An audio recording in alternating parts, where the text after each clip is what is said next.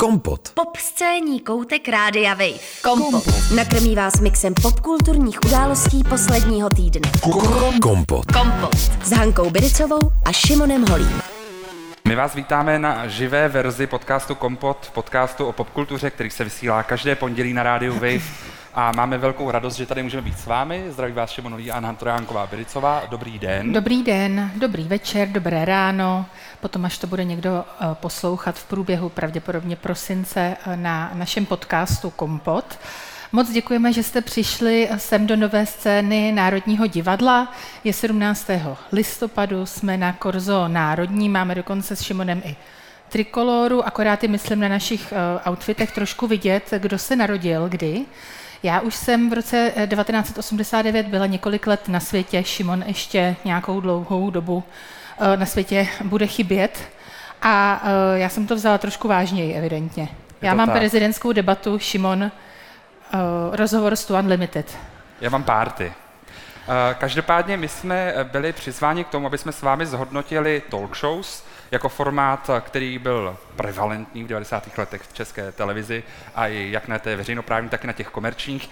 A tak jsme si trochu zavzpomínali společně, eh, když jsme nad tím přemýšleli, co byly ty talk shows a zjistili jsme, že jako prakticky všechno v 90. letech i tento žánr byl bizár a uh, zažili jsme mnoho různých pokusů o to kopírovat trendy z amerických a západoevropských televizí.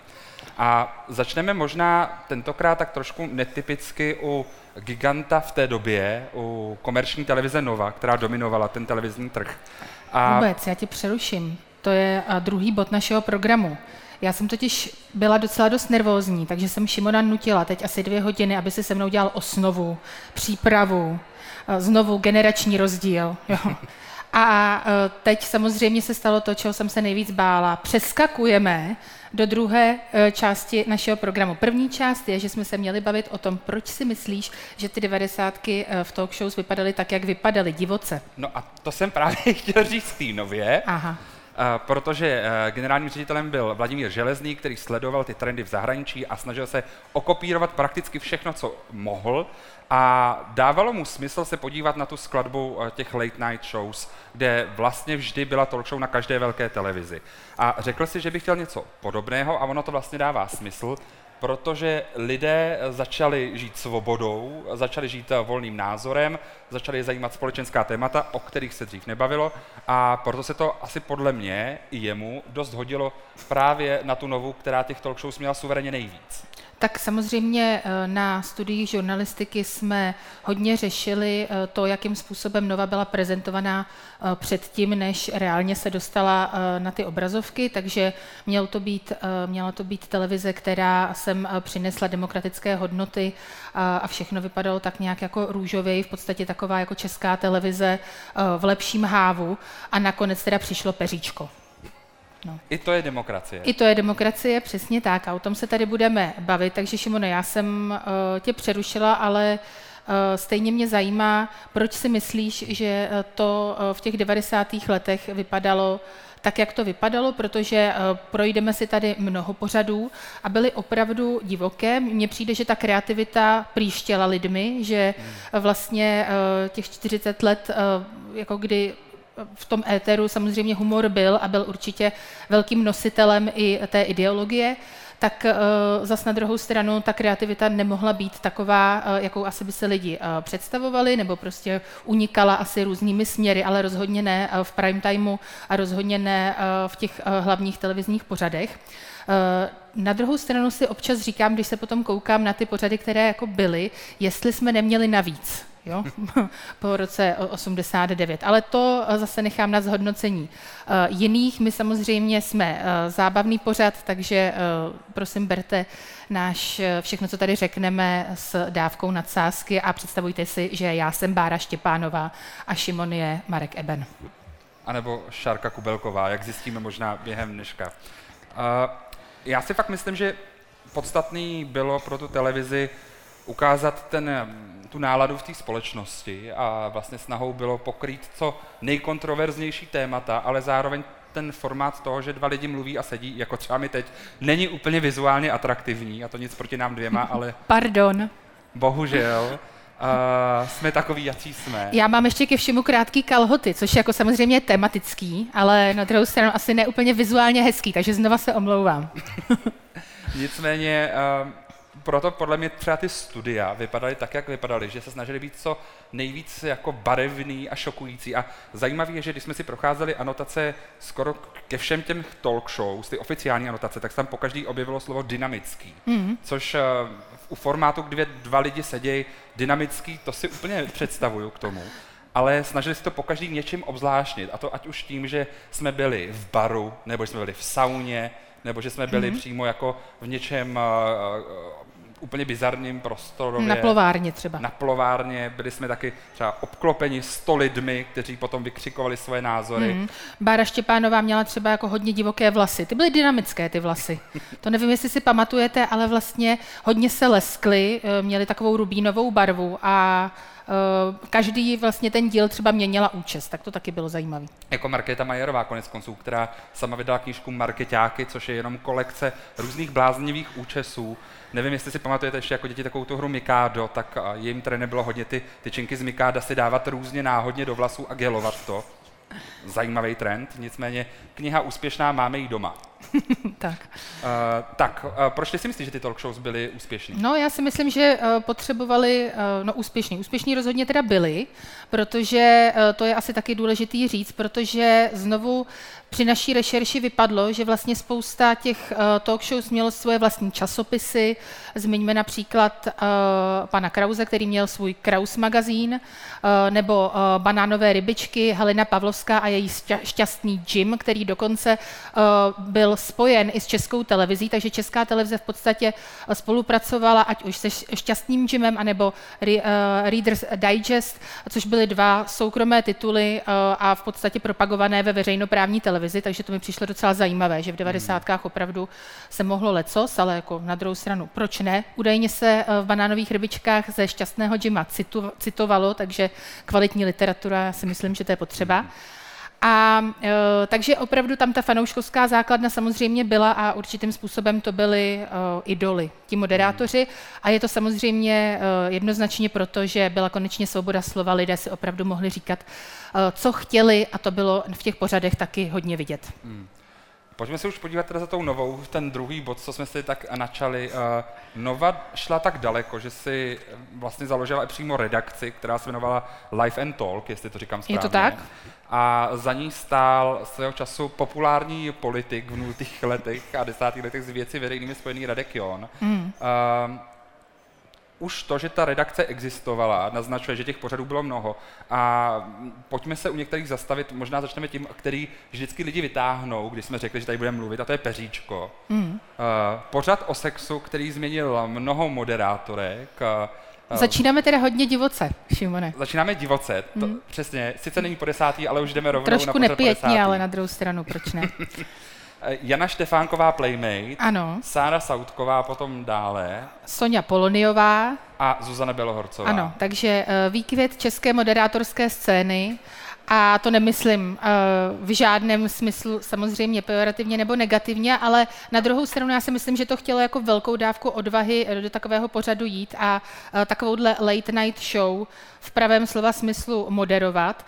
Na druhou stranu jsme se shodli na tom, že ten výběr těch moderátorek byl divoký, hmm. protože po Janě Štefánkové, která byla takovou, jak, no, takovou v podstatě Pamelou Anderson uh, Česka, uh, dejme tomu nádhernou playmate, uh, blondětou ženou s modrými, uh, s modrými, teď co mám říct, s modrýma očima, očima a velkýma prsama, řeknu to, eh, tak eh, po ní následovala Sára Sautková, která zase bych řekla, že oslovovala jako tu jinou část populace. Je to jako A teď je otázka, už. jakou.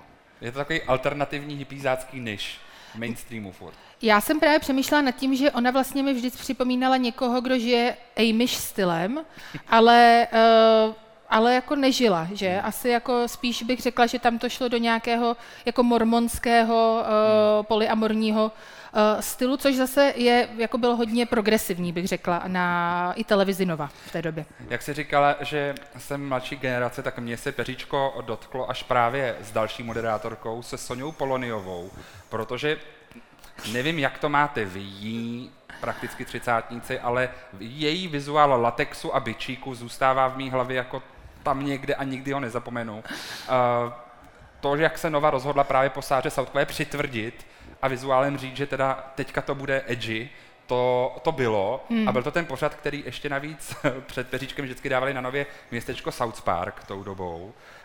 Uh, já jsem hodně často jako na chalupě uh, se snažil na tajno si zapnout tu televizi, protože tohle dvojkombo v těch osmi letech bylo bohužel poměrně formativní. Věděl jsi, že se něco děje s tebou. Věděl jsem, že něco zažívám a zjišťuju pravdy o světě.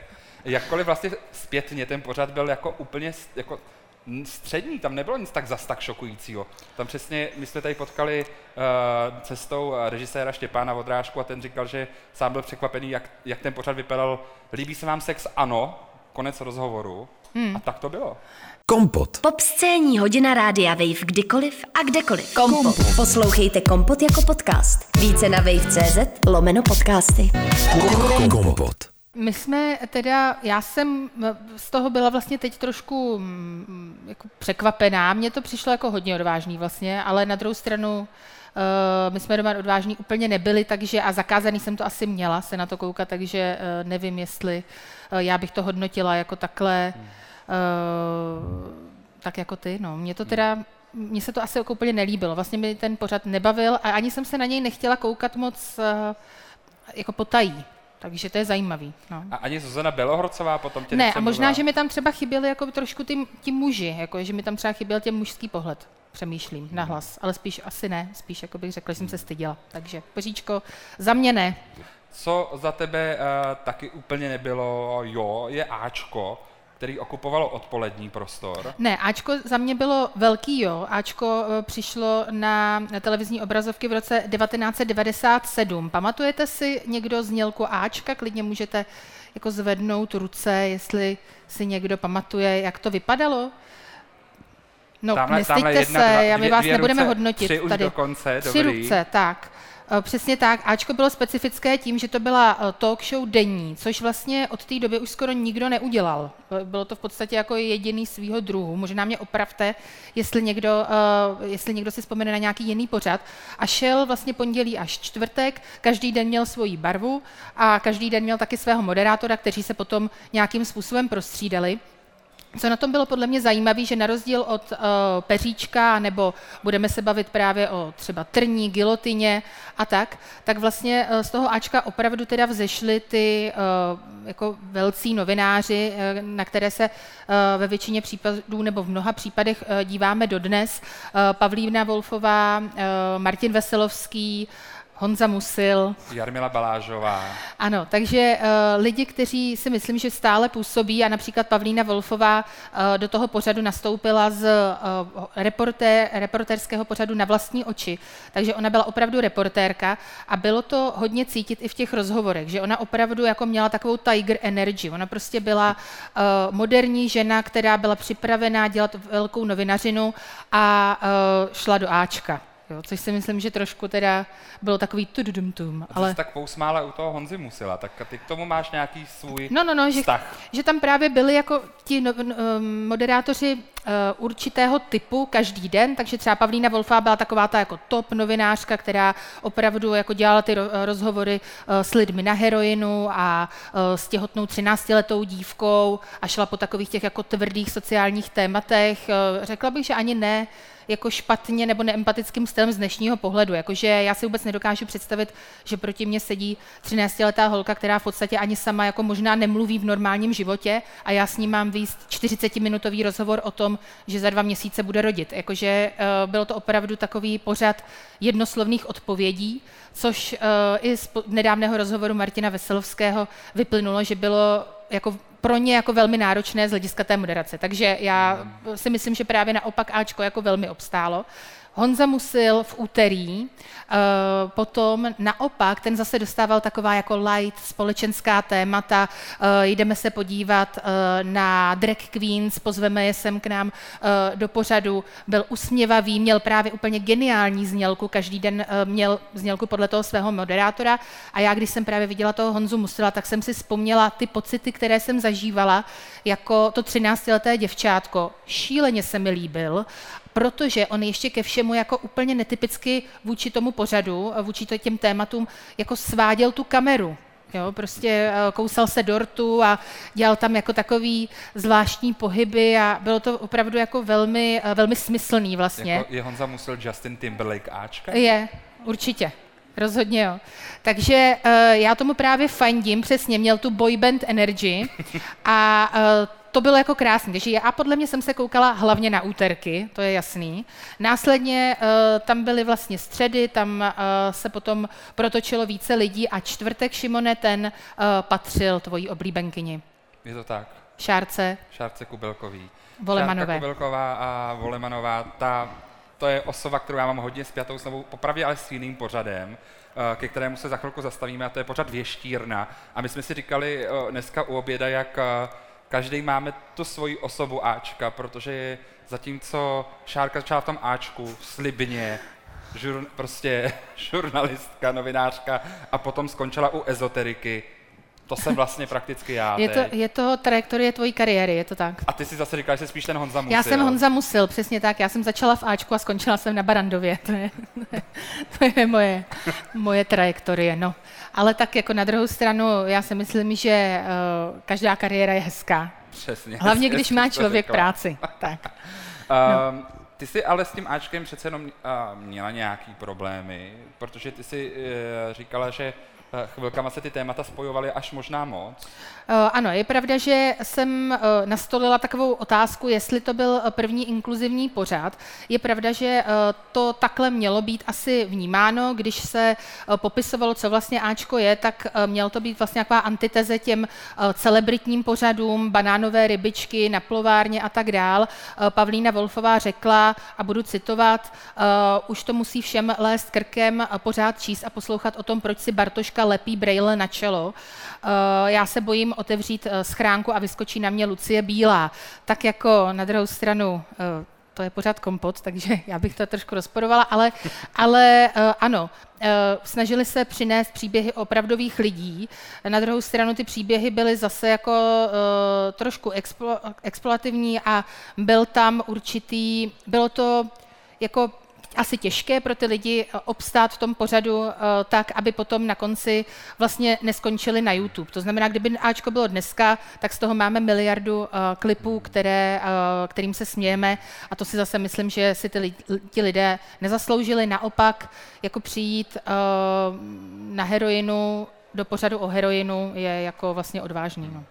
Velká ukázali, část, jak to je. Velká část lidé. toho týmu Ačka se potom přesunula na televizi Prima do sauny, která běžela místo čtyř dnů už pět dnů, dokonce jeden z těch dílů byl vždycky živě, ale já bych zůstal ještě na té nově, protože jestli je tam nějaká taková jako další bizarní podoba uh, uh, toho, jak může talk show vypadat, která byla pak i prodána jako v mnoha licencích do zahraničí, tak je to tabu, u kterých jsme se ale zároveň jako shodli, že tam máme červený, vl, eh, červený karty a červený vlajky všude. Je to tak. Tabu uh, šlo vlastně večer, pozdě večer, údajně to mělo mít asi rok, nakonec to mělo sedm let.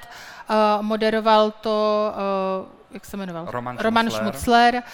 Který byl podle mě, jako do té doby možná nefungoval, nepracoval asi nikde v žádné televizi, je to zubář, takže vlastně vůbec nevím, jak se k tomu dostal, ale jako kdo, to, kdo by to chtěl asi jiný dělat, nevím taky, protože tam opravdu se potkávali lidé, kteří uh, už žili na hranici zákona, a s tím já mám právě problém, protože na jednu stranu tam byly samozřejmě vrazy a zoofilové a opravdu taková ta jako stránka společnosti, která před rokem 1989 v podstatě uh, v Československu oficiálně neexistovala ale najednou v tabu tedy jsme měli možnost s těmito lidmi promluvit skrz eh, budku eh, a skrz tedy toho moderátora. Byly možné tam dotazy, i, eh, takže jste mohli jako večer volat na jejich linky, byly tam telefonistky, dokonce se snad i telefonicky hlasovalo na začátku a na konci pořadu o nějakém tématu. A potom samozřejmě teda i v tom studiu tedy seděl odborník na danou tématiku, takže to nebylo tak, že by jako se ta témata nespracovávala úplně citlivě, to rozhodně nechci říct. Ale vlastně mě z dnešního pohledu mrzelo, že tam vedle sebe právě byly postaveny třeba uh, vrah ve Valdicích a potom matka, která má za syna homosexuála, přič, přičemž třeba na začátku zrovna tohoto dílu tak bylo hlasování, kdo si dokáže jako rodič představit, že by měl dítě homosexuála a tam se uh, v tom hlasování údajně tedy objevilo třeba 80% ano, jsme tolerantní, liberální, dokonce takhle to tam ten uh, moderátor Roman Schmutzler tedy podával. No a po tom rozhovoru tady s tou uh, matkou, která podle mě ani nevylezla z té budky, tak to jako rapidně kleslo. Takže si myslím, že jako úplně uh, nějaké jako otevřenosti společenské to třeba nemuselo pomoci uh, v mnoha případech, že to dávalo podle mě hlas i lidem, kteří by klidně mohli mlčet. Hmm. Já jsem tady zmiňoval tu věštírnu a podle mě věštírna byla prostě o dekádu napřed. Uh, trend gamifikace prostě tady je naplno, protože věštírna nebyla jenom talk show, ale byla to i soutěž. Uh, když tady jsme už zvedali jednou ty ruce, pamatujete si někdo věštírnu, nebo ne? Zvedněte klidně ruku. Máme tady dva lidi, super, to je vědět, jak to bylo úspěšný asi pro vás. Ne, podle uh, mě jsou tady mladí lidi. Možná to je ono. Mladí anebo sečtělí. Takže, uh, Takže místo prostě věštírny si četli knihy. Ano, Šimone. Nevyrostli jako já na ne, ne, ne. Šimone, ale ještě řekni trošinku tvůj vztah s televizí Nova. Já myslím, že je škoda, aby to nezaznělo. No, protože já jsem narozený ve stejný rok jako, za, jako televize Nova. Já si pamatuju, že Nova byla založená 4. února 94. A Šimon se narodil v červnu, já takže on si pamatuje ještě to, co nebylo. jaký to bylo, když se to založilo. Já jsem u toho prostě prakticky byl. A já jsem vychovaný a odchovaný na televizi Nova, takže já tu skladbu fakt znám dobře. A věštírna pro mě byl jako pík každého týdne, protože to je úplně bizarní koncept, kdy Šárka Kubelková si zvala vždycky do studia tři až čtyři věštce a věštkyně a pak jednu celebritu, která byla vždycky oblečená jako do nějakého tmavého oblečení. Obecně to bylo hodně jako mysteriózní studio a ten host si musel sednout do takového hodně divného křesla, do kterého není vidět vlastně z žádného úhlu a my jsme jako diváci věděli, kdo to je, takže to často byly zpěvačky, jako nevím, Lucie Bílá právě. Ilona Čáková Ilona určitě. Čáková a podobně. Amsterdam. A tyhle ty tři, čtyři věžci museli uh, pomocí svých uh, různých technik zjišťovat, kdo tam sedí. A opravdu ve chvíli ten věštec třeba řekl, jako držel to siderický kivadílko a říkal, cítím, že, že ta žena má jako vážný problém, tak byl střih na tu zpěvačku a kývala a dělala, jo, mám. A pak řekla, hm, je to, je to někdo v umění? No ne asi, protože jinak by tam ten člověk nebyl. A takhle prostě vyvěštil, že to je Lucie přesně Bílá nebo Leona Machálková a ta žena řekla, ano, jsem to já, věštění funguje. A to je přece úplně skvělý bizár a úplně fascinující, že tohle to navážno dávala uh, několik let jednička na trhu skoro ve svém večerním prime timeu. Takže s věštírnou já jsem si odžil hodně a od té doby podle mě už to bohužel šlo zase níž jenom do EZO-TV a podobně. Hmm. Ale tenhle ten formát, tam jsem zacenil tu kreativitu. Tak já myslím, že bys to mohl třeba obnovit. Já bych to i moderoval, podle mě. Já bych to možná i věštil, sám starotu. Pokud si pamatujete, eh, někteří z vás posluchači pořadu Kompot, my už jsme věštili, dokonce i budoucnost seriálu Eliška Damian starotů. A vyšlo a to, jsme to věštili. no, že to dopadne vlastně, že ten pořad dopadne dobře. A já vím, jak to dopadlo dokonce, mě to vyprávěla máma. Jak mm. dopadne ta druhá řada, co není Jo, jo, máma je hrozně smutná z toho, že to skončilo za prvé. Líbilo se jí, jak to skončilo teda, ale nebudu spojovat tady, ale dobrý. A za třetí teda, že byla natočena druhá série a kvůli zlým hlasům se uh, tedy zavřela do šuplíku. Takže já jsem zkazila uh, pondělní večery, nebo já nevím, kde to teď dávali, svojí mamince a omlouvám se jí tímhle. Tak, uh, ta redakce Tolkien Live byla pak uh, bohužel zrušená, protože se vlastně rozhodla televize Nova odklonit někam jinam. Je Tam to byly i spory mezi vlastníky a tak dále, takže potom je to tak. Uh, už to bylo zrušeno. Takže vlastně směřování Novy se přesunulo spíš k americkým seriálům, ať už to byl velký launch uh, seriálu 24 hodin, nebo Ztraceni, nebo Česko hledá Superstar, to byly ty formáty, kterými ta televize vlastně vydala spíš a zrušila prakticky všechno. Nebo Novoty. Taky a, dobrý. Nebo Novoty je Zlatá mříž. Kompot.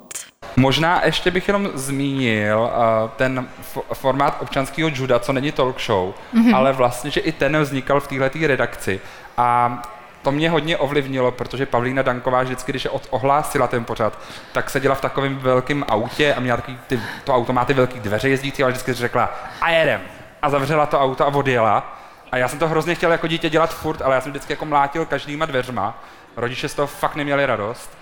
A teďka jsem slyšel příběh jednoho svého známého, že eh, v pozdní noci po několika drincích tohle udělal jednomu taxikáři a ten mu řekl na a jedem a ty teďka vypadneš z mýho auta.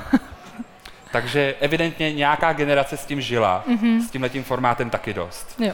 A od novy se dostaneme dál a to se dostaneme jenom k té primě, k té uh, sauně, která vlastně to pře- uh, od, odchytla ten tým a posunulo se to jinam, ale já nevím proč, nevím, kde to vzniklo, ale v mý hlavě talk shows na primě, jakkoliv byly vlastně úplně stejný jako ty na nově, měly takovou jako nižší hodnotu. Nějak to bylo jako horší. Uh, jo, jo, mělo to takovou zvláštní pachuť, přitom v sauně uh, třeba byl i kromě Honzy Musila Jan Kraus, takže víceméně potom jako velká hvězda uh, české televize a televize Prima následně, ale uh, taky jsem to vlastně uh, trošku vnímala jako takovou Bčkovou kategorii, možná, že už jsme z toho i vyrostli. Hmm.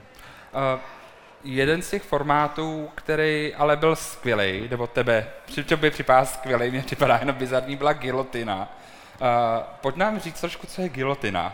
Uh, gilotina je uh, pořad, který moderovala Jitka Obzinová a Bára, a Bára, Bára Štěpánová, kterou tady uh, několikrát zmiňujeme, protože já jsem vlastně zjistila, že ji asi obdivuju, Šimone. Dneska Možná bych se neměla eh, k tomu přiznávat, ale já, když jsem potom zhlédla eh, právě třeba například gilotinu, tak já si myslím, že něco takového teda na našich obrazovkách opravdu chybí a mělo by se to vrátit. A mohli bychom potom zkusit vymyslet, kdo by to mohl moderovat, protože eh, pokud si vzpomínáte, nebo si to budete chtít připomenout, gilotina byl pořad, kam se zvali politici, byl to vlastně soutěžní pořad, něco jako kufr třeba, kde dostávali politici, byli tři, eh, měli, dostávali různé otázky a měli správně odpovídat, kdo dostal, eh, kdo měl nejvíce bodů nebo nejméně, to totiž nedává úplně smysl. Pokud dostal nej, nejvíc bodů, to znamená toho nejvíc věděl, tak každopádně ten vítěz na konci dostal dřevěnou gilotinu. Tak teďka úplně nevím, jestli vyhrál nebo nevyhrál nebo prohrál ale měli tímhle způsobem se snažili tyto moderátorky otestovat soudobé politiky a političky a uh, musím říct, že to teda bylo hodně zábavný a že si představuju Alenu Schillerovou uh, například, uh, jak odpovídá v tomhle pořadu a myslím si, že by to bylo možná bohužel docela dobrá show. Ale jako, když si to vezmeš, jako fakt přesuneš z toho roku 99 do toho roku 2023, ta vize toho, že máš ve studiu Alenu Schillerovou, Petra Fialu a potom koho ještě by tam tak mohl, mohl padnout? Třeba Bartoše. Přesně, Ivana Bartoše, jak a, musí odpovědět na otázku, co to je Befeleme Pese Veze. A hlavně už v tom díle tam ty lidi to nevěděli. Ty lidi to nevěděli. Úplně reálně to nevěděli. Tak a nechtěli si radit ještě ke všemu, protože tam byl lidovecký poslanec a pak tam byl komunistický poslanec a oni se spolu jako nechtěli bavit. Takže si prostě nebyli schopní uh, vlastně poradit, co je samohláska, co je souhláska. Výborný, najděte si to, jsou tak dva díly někde na YouTube, ale já si opravdu myslím, že bychom měli uh, se možná uh, jako poprosit tedy televizi Prima, aby to uvolnilo zpátky, aby odemklo uh, svoje trezory, protože uh, tohle je poklad ta představa je podle mě úplně bizarní, ale jako, jak jsi říkala, nevím, kdo by to moderoval, uh, takhle jako Bár Štěpanová, myslím, že se měla vrátit. Mm, Zase já se taky. vším všudy, jedna ku jedný. Je to tak. I s tím studiem, který je úplně neuvěřitelný. To má třeba 3 metry čtvereční, to studio. Je to jako, možná tam je ten důvod, to je proč, ono, právě. proč to tak jako nemělo tu value. Ne, já si myslím, že to mělo, jako, že to bylo asi úspěšný. To intimčo, že? To bylo to právě takový, byli tam prostě blízko u sebe ty lidi. Tak lidi eh, v těch devadesátkách ještě ke všemu k sobě chtěli být blízko, že jo? Vzpomeňme na Michálu Jilkovou a její kotel, kdy vyloženě stála uh, lidem v podstatě jako v puse. Jo, dalo by se říct, že se s něma líbala a mluvila u toho, jako bylo to jako velmi náročný. Žhavý. Bylo to žhavý, ano, bylo to kotel. No, bylo to takový, a jinak kotel, sauna, všechno to bylo takový dynamický, žhavý, horký. Zajímavý, že třeba nebyl dark room pořád. No, tam asi to uh, na to chyběla fantazie, Šimon. Uh, každopádně uh, jedna z těch věcí, kterou, uh, na kterých jsme taky vyrostli, jsou banánové rybičky. Myslím, že bylo dobrý se nad nimi zastavit. Česká televize se totiž taky talk shows vůbec nebála a, a rovnou povolala osobu prakticky v tuto chvíli nejpovolanější. Je to tak, Halina Pavlovská, žena, která, když jsem se dnes koukala na nějaké ty ukázky, tak mě fascinovalo, že vlastně ona byla tím člověkem, který propagoval ten účest na Rachel v české televizi. Byla to Halina Pavlovská a to mi přijde vlastně jako krásný, že prostě ona šla s trendem a nešla s trendem jenom vizuálně, šla s trendem právě i obsahově, protože my jsme si banánové rybičky s Šimonem pře, přepsali na Saturday Night Halina. Prostě nádhera. Tam bylo všechno. Tam byly skeče, Eh, tam byl její úvodník. Jako vtipný to nebylo, ale na druhou stranu, na co se koukat, takhle večer v televizi. No, prostě skvělý. A hlavně bylo typický, že Halina dělala ten svůj cold open, jako by to bylo v SNLku, eh, nějakým rýmem, kterým uvedla to téma. Hani, ty jsi připravila takový hezký rým. Jak bychom uvedli třeba tento kompot rýmem? Uh, ty jsi taky připravil jsem, rým, tak řekni uh, ten já tvůj. Jsem měl, já jsem měl tu, tu vizi Haliny, jak říká Šimon a Hana, že jo? daj to na pána, dobrý večer. A takhle by to otevřela Hanna Pavlovská a pak by řekla, tématem je kompot na Korzu národní. A mně napadlo tohle. Na 17. listopadu ulov rybku na návnadu. A říkala jsem, jako, že se budeme bavit o banánových rybičkách, ale Šimon vlastně ani nechtěla, abych to tady říkala. Jo, jakože rozhodně nechtěla bych to tím otvírala s tím, že byste všichni odešli, takže uh, teď už vám to bude trapný a zůstanete do konce. Takže dobrý. Eh, no, ale tak eh, ani v Halině Pavlovské ty eh, bonmoty úplně nešly. Je to tak? A Halina každopádně měla zajímavý koncept toho, že měla vždy tři hosty, které různě tak jako prostřihávala ukázkami z různých amerických komedií, mm-hmm. což je hodně zajímavý a kreativní využití vlastně archivního materiálu zároveň taky dobrý teda, jak využít tu stopáž, protože evidentně hosti nebyli tak zábavní, takže z těch 30 minut 20 minut jsou hosti a 10 minut jsou americké filmy. Hmm. Taky bylo zajímavé, že třeba oproti jiným uh, talk shows, kdy se chvilku bavíme s jedním hostem, pak se chvilku a pak se s ním rozloučíme, on si tam sedne a už tam sedí a v podstatě nemá co říct a je to jako jenom trapný, že jenom jako zabírá místo anebo uh, zabírá skleničku a vždycky jako je to takový jako velmi, jako co tam s ním dělat. Tak Halina Pavlovská to vyřešila jednoduše, ta udělala tedy uh, ten svůj úvodník, následně přivítala prvního hosta, s ním se pobavila třeba na 6 minut, pak přivítala druhého hosta, s tím se zase pobavila na 6 minut a pak už se bavili jako dohromady a skrz to tedy stříhala potom ty různé uh, komediální uh, ukázky a odsýpalo to, na konci řekla dalšímu moudro a zajímavý bylo taky, že každým ten díl eh, se odvíjel na nějaký téma, takže já jsem se třeba eh, koukala na díl o tom, jak eh, být neúspěšný nebo něco takového, nebo proč být neúspěšný nebo tak. Takže vždycky jako tam byl nějaký, nějaký takový jako leitmotiv, který tím dílem procházel. Já jsem se koukal na díl Slunce nesvítí pro všechny, kde byla zase Sára Sautková. Znovu neúspěch zase neúspěch a dala tam Sáru Soutkovou, to bylo zajímavý, takový hate její. A zároveň Halina Pavlovská má za sebou televizní hetrik, my jsme říkali ten Saturday Night Live, který získal mnoho, mnoho cen Emmy a podobnou takovou variaci na ceny Emmy to byly ceny TT, které jsme pak zrušili, nebo respektive týdenní televize. A, a banánové rybičky získaly tři roky v řadě cenu TT za nejlepší pořad, což možná taky vypovídá o kvalitě tehdejší televize. Ne, já s tebou vůbec nesouhlasím. Já si myslím, že banánové rybičky v určité chvíli byly highlight české televize a že... Peak. Uh, pík, přesně tak. A že Halina Pavlovská, uh, to bychom měli ocenit. No. Oceňujeme. Problém je, že lidi žijou prostě hrozně dlouho, takže potom toho udělá jako spoustu, ale každý má nějakou svoji uh, jako laťku a dobrou úroveň. Hmm. Uh, co asi nepřekvapí pravidelné posluchačstvo v podcastu Kompot je, že teď přijde takový mírný hate a šerent na Marka Ebena, to už je taková naše linka, děláme to už sedm let. Pořád na plovárně, pane bože, to je fakt ten nejnudnější pořad na světě. Vůbec nechápu, pro koho to je dělaný. Vůbec nevím, proč to poslouchat. Jako dítě jsem to absolutně nenáviděl. Jakože vždycky jsem se zapl tu ČT2, byl tam něco zajímavého a pak šla ta znělka, ošklivě animovaná zrka s tím a opět, je, přepínám, rychle pryč znova. Něco jiného, hlavně ne tohle. Proč to bylo? No Nevím. a tak co ti na tom vadilo? Takže. Protože na druhou stranu uh, Marek Eben dělal rozhovor například i s Billem Gatesem, mimochodem. Například. Vůbec mě to nezajímalo. Dobře. Ale vůbec. Nebyla tam... Já chtěl peříčko. Jasně. Ty jsi chtěl Sonu, po. Soňu. Kdyby dělal Marek Eben rozhovor se Soňou Poloniovou, to by to bylo jiný, něco. Ale to by nebylo na plovárně, to by bylo na jiný lokaci. Takže... Nebo naopak právě na plovárně. Nebo naopak. Takže uh, na plovárně za mě úplně ne, jak to máš teď s tímhle nekonečným talk show pořadem? Tak eh, já to samozřejmě respektuju, protože na druhou stranu zase uh, něco dokázal, něco umí, uh, hovořil opravdu s těma nejvýznamnějšíma lidma světové popkultury a jako světové scény ve všech oborech. Takže já si myslím, že Markovi Ebenovi rozhodně jako patří velký dík, protože i díky němu se Češi třeba mohli dozvědět o tom, co si takový Bill Gates, nebo například se mohli dozvědět, za jakou práci Bill Gates dostal poprvé zaplaceno. Super. Hm, zajímavý, to by dobrá otázka, mě by to taky zajímalo třeba.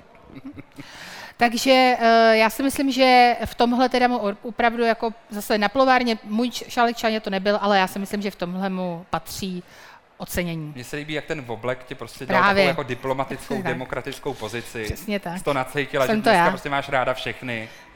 A cítíš to tak, že v tu chvíli, proto se pojďme bavit o krásných ztrátách. Tam mě zajímá strašně moc, jak to pochválíš. Uh, krásné ztráty, tak znova tam máš ten býv jako hlavně ty. Já jsem přepnula rovnou, já jsem ani nezapnula. Já když jsem věděla, že jsou krásné ztráty, tak jsem si říkala, no tak teda tady v tom baru bych fakt být nechtěla. A to jsem jako opravdu ve svých nácti letech nechtěla být nikde jinde než v baru. Ale ne tady v tom teda. Takže uh, mě to nebavilo, nezajímalo moc, ale na druhou stranu asi jsme byli jiná cílovka, nebylo to zaměřené na nás. Takže na nás prostě ten hate jako je asi úplně uh, takový uh, trošku zbytečný, možná Šimone.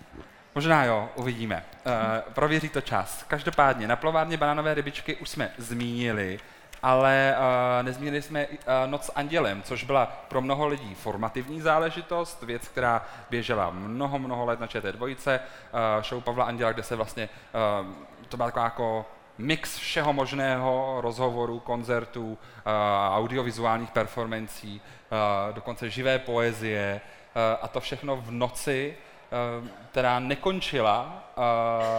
Jak ty jsi to vnímal? Protože já jsem v tu chvíli fakt byl ještě poměrně dost mladý na to, abych tohle zachytil, abych chápal, jestli to je pro mě nebo ne. Tak já myslím, že těch, eh, toho formátu, kdy si večer uh, povídalo více lidí dohromady o nějakém tématu, většinou o kultuře nebo o hudbě, tak vlastně bylo nakonec jako docela hodně, ale ne úplně vždycky byly úspěšní. Noc Andělem naopak úspěšná byla a přesně jak si říkal, bylo to formativní hlavně pro českou hudební scénu.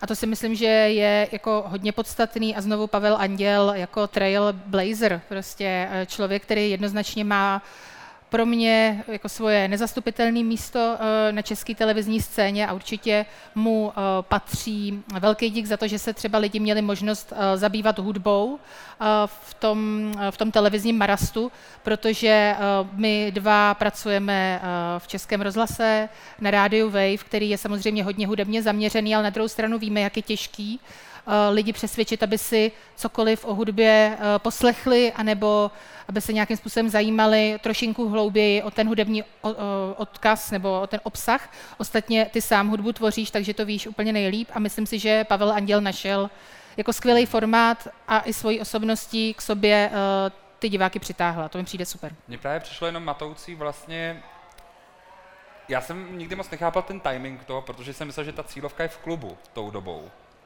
Bylo to tak? Asi jo, no, to nevím vlastně. Je to, to jako by... Jsi dobou v Roxy nebyla. Tak eh, jasně, ale na druhou stranu ne vždycky, že jo? takže někdy jsem si určitě hmm. Noc andělem pustila a ten pořad byl uh, v, v tom, uh, jako probíhal prostě, nebo byl uh, hodně dlouho, takže já si myslím, že to asi jako úplně nevadilo. Kompot. Jan Kraus je jméno, který tady už jednou padlo, padlo i vlastně v upoutávce na tenhle ten živý díl. Uvolněte se prosím, byla taková jako velká změna, protože mm. opravdu někdo převzal ten klasický talk show formát, ať už to dělal David Letterman nebo jiní, tak o to se tady vlastně Česká televize pokoušela s Janem Krausem dlouhé, dlouhé roky, než se pak přesunul vlastně na televizi Prima s show Jana Krause. Pamatuju si, že první díly, ta nálada byla hodně jiná než potom a vlastně s každým rokem se trošku jako ta show posouvala někam jinam, tou náladou i té moderace.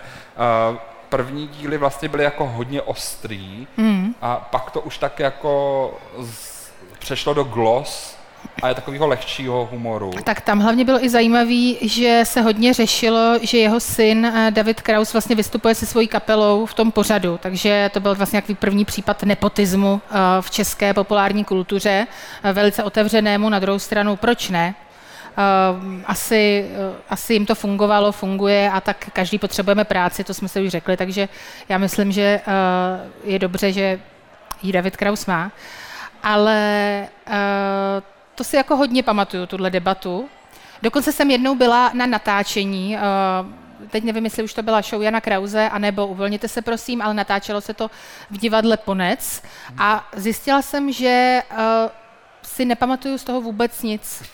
Jako neutkvilo mi z toho zážitku vůbec nic, takže a, asi to mnou nějak a, jako prošlo, ale je pravda, že na ten pořad jsem se svého času hodně koukala, Jan Kraus znova bych vyzvihla, že oproti jiným moderátorům, například o podobný formát, se vlastně pokoušel Leoš Mareš, mm. u, už uh, mnohem později, ale nevyšlo to, tu sledovanost neměl, lidi uh, se nenechali přetáhnout, i když vlastně dneska uh, těch talk show pořadů, talk show z pořadů, který, které jsou úspěšný, tak je rozhodně víc, ale to, tohle se prostě nepodařilo a myslím si, že zase on jakoby zjistil, jakým způsobem mu to funguje, měl nějaký recept, který, který prostě na lidi jako eh, zapůsobil a neustále se k němu vraceli a vracejí a samozřejmě eh, ty místa jeho show je neustále vyprodaná, takže lidi tam opravdu chtějí přijít i živě a to jednu dobu taky byla vlastně velká věc, takže na druhou stranu, proč ne? Že nejsem fanoušek jeho moderace, že si myslím, že eh, je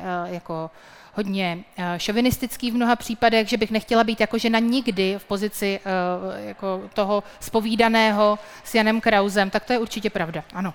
Jakože by se zbála, že bys eh, byla jako obětí nějakých poznámek, kterých by se ti nelíbily? Tak myslím si, že je, jeho specialitou je, že se jako třeba zaměří na jednu část tvé osoby, třeba vlasy, a o těch mluví potom 30 minut. Takže 30 minut si dělá srandu ze svých vlasů v rozhovoru, na který se kouká opravdu jako hodně lidí. No, tak mně to přijde jako, že třeba je to trošku promarněný čas a uh, není to úplně můj uh, šálek čaje. A myslím, že uh, o mnohem těžší to, jako nejtěžší to mají samozřejmě hezcí muži, Uh, ne, nejtěžší to mají ženy, jakékoliv, to je jedno. Potom to mají těžké hezcí muži, a potom všichni ostatní. Ideální je, když neumíte jakoby nic moc a nemáte moc velké ambice a jste tam jako takový ten třetí, co třeba měl, nevím, hezké morče, tak vás tam jako pozval jako toho třetího hosta, tak to je jeho nejoblíbenější host, podle mě teda. No. Jakože ukáže morča, je to vlastně dobrý. Je to dobrý, přesně tak, tak jako hmm. jako tam Jan Kraus nemá s kým zápasit, úplně s morčetem se asi prát nebude, že jo, takže v pohodě. Ten to už dává trošku najevo, že Jan Kraus asi úplně neměl zase tak hlubokou rešerši pro ty hosty že Tak já myslím, že rešerši měl, že mu ji dělali, otázka, jestli on ji četl.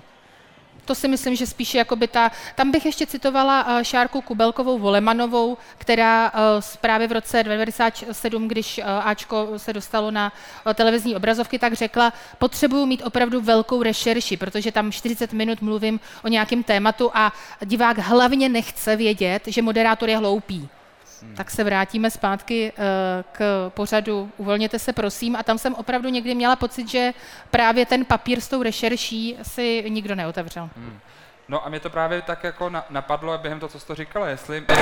Protože máš pocit, že nějaký pořad byl teda hodně odrešeršovaný a hodně důkladný vůbec v těch devadesátkách, nebo to furt všechno byl trošku freak show, trochu kontroverze, trochu jako vlastně banální řešení něčeho, co by mohlo být podstatný? Hmm. Byl vůbec nějaká to show, která fakt šla do hloubky? Nevím, co si myslíš ty? Já budu no, přemýšlet. Protože já právě přemýšlím u toho Ačka, že jakoby někdy se to povedlo a někdy ne. A vlastně, že zároveň to dost vypovídalo i o stavu toho, jak ta společnost třeba byla nalazená těm tématům, protože ve chvíli, kdy to téma bylo jako příliš komplexní a vlastně ten moderátor nebo moderátorka tam nebyla vlastně třeba ještě v souladu moc s tím mm-hmm. trendem, což v některých těch dílech jsme jako viděli, když jsme koukali, tak uh, ta debata pak začala být vlastně tendenční, ale někdy naopak to vlastně bylo super. Tak si třeba myslím, že zrovna na plovárně odrešeršované fakt je.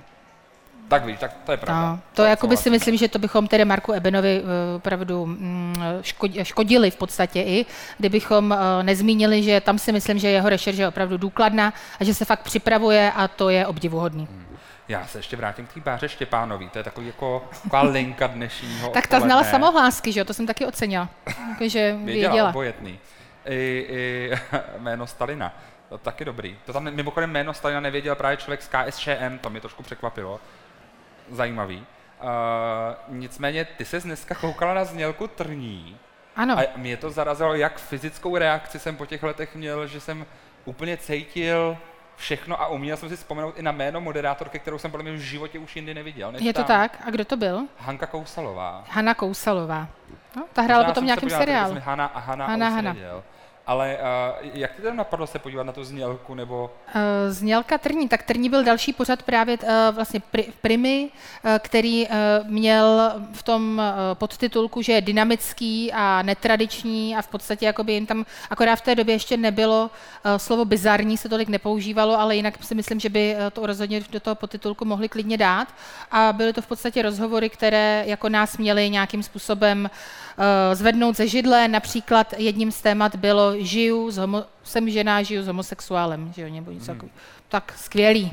Koukala. Gratuluju.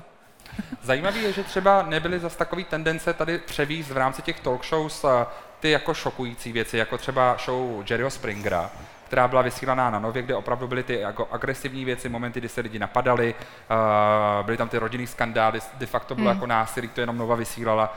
Čím si to vysvětluje, že jakoby nebyly tendence? Protože Kotel, já si z Kotle fakt pamatuju jako momenty, kdy to publikum jako řve fakt jako velmi sprostý nadávky na ty politiky a často se ani nic nevyřešilo, že jenom opravdu sto lidí řve všechno možné, co existuje na ty lidi a tam to násilí teda bylo, tak proč vlastně třeba podle tebe nedošly ty televize do toho stavu, že by kopírovali toho Jerryho Springera? Mm, nevím, já Nevíš? fakt nevím. Ty jo? No já, já si právě říkám, jestli, jestli se jako nebáli toho, že ty lidi zase neumí tak dobře mluvit, protože u toho Ačka... No já si bylo... myslím, že tam šli s tou zkušeností, že právě zjistili, že vlastně obyčejní lidi právě mluvit v podstatě moc neumí, což je právě úplně v pořádku, protože eh, je to náročný eh, mluvit před eh, jakýmkoliv publikem, je to náročný mluvit do mikrofonu, je to náročný mluvit na nějaký téma souvisle, což rozhodně v podcastu Kompot taky dokazujeme, jak moc to je náročný. A proto jako je úplně normální, že obyčejní lidé se prostě nechají potom strhnout emocemi, Eh, že vlastně je to i důvod, proč třeba na televizi Barandov už ve všech těch pořadech, kde se jako s obyčejnými lidmi v podstatě počítá a je to jako o nich, tak tam jsou herci vždycky. Takže už tam jako nemáme žádné, uh, soudkyně Barbara nemá žádné uh, opravdové případy, ale je to všechno nahrané a je to právě proto, že prostě je jednodušší dát těm lidem scénář, protože uh, se uh, prostě snadněji potom natočí ten pořad a nemusí to tolik uh, stát na těch moderátorech. Já bych jenom řekla, že mi teď uh, došlo, protože už se blížíme k závěru, našeho uh, tady uh, hezkého nahrávání a tady našeho setkání, že jsem si vlastně uvědomila, že to bylo ty devadesátky velmi heteronormativní, co se týče toho obsahu a to mi vlastně jako teď zpětně mrzí, že si myslím, že v tomhle ohledu to mohlo být jako lepší. Hmm.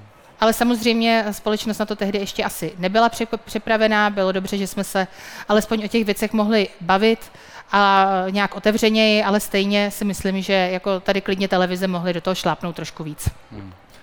Poslouchali jste uh, živě Kompot uh, z nové scény Národního divadla.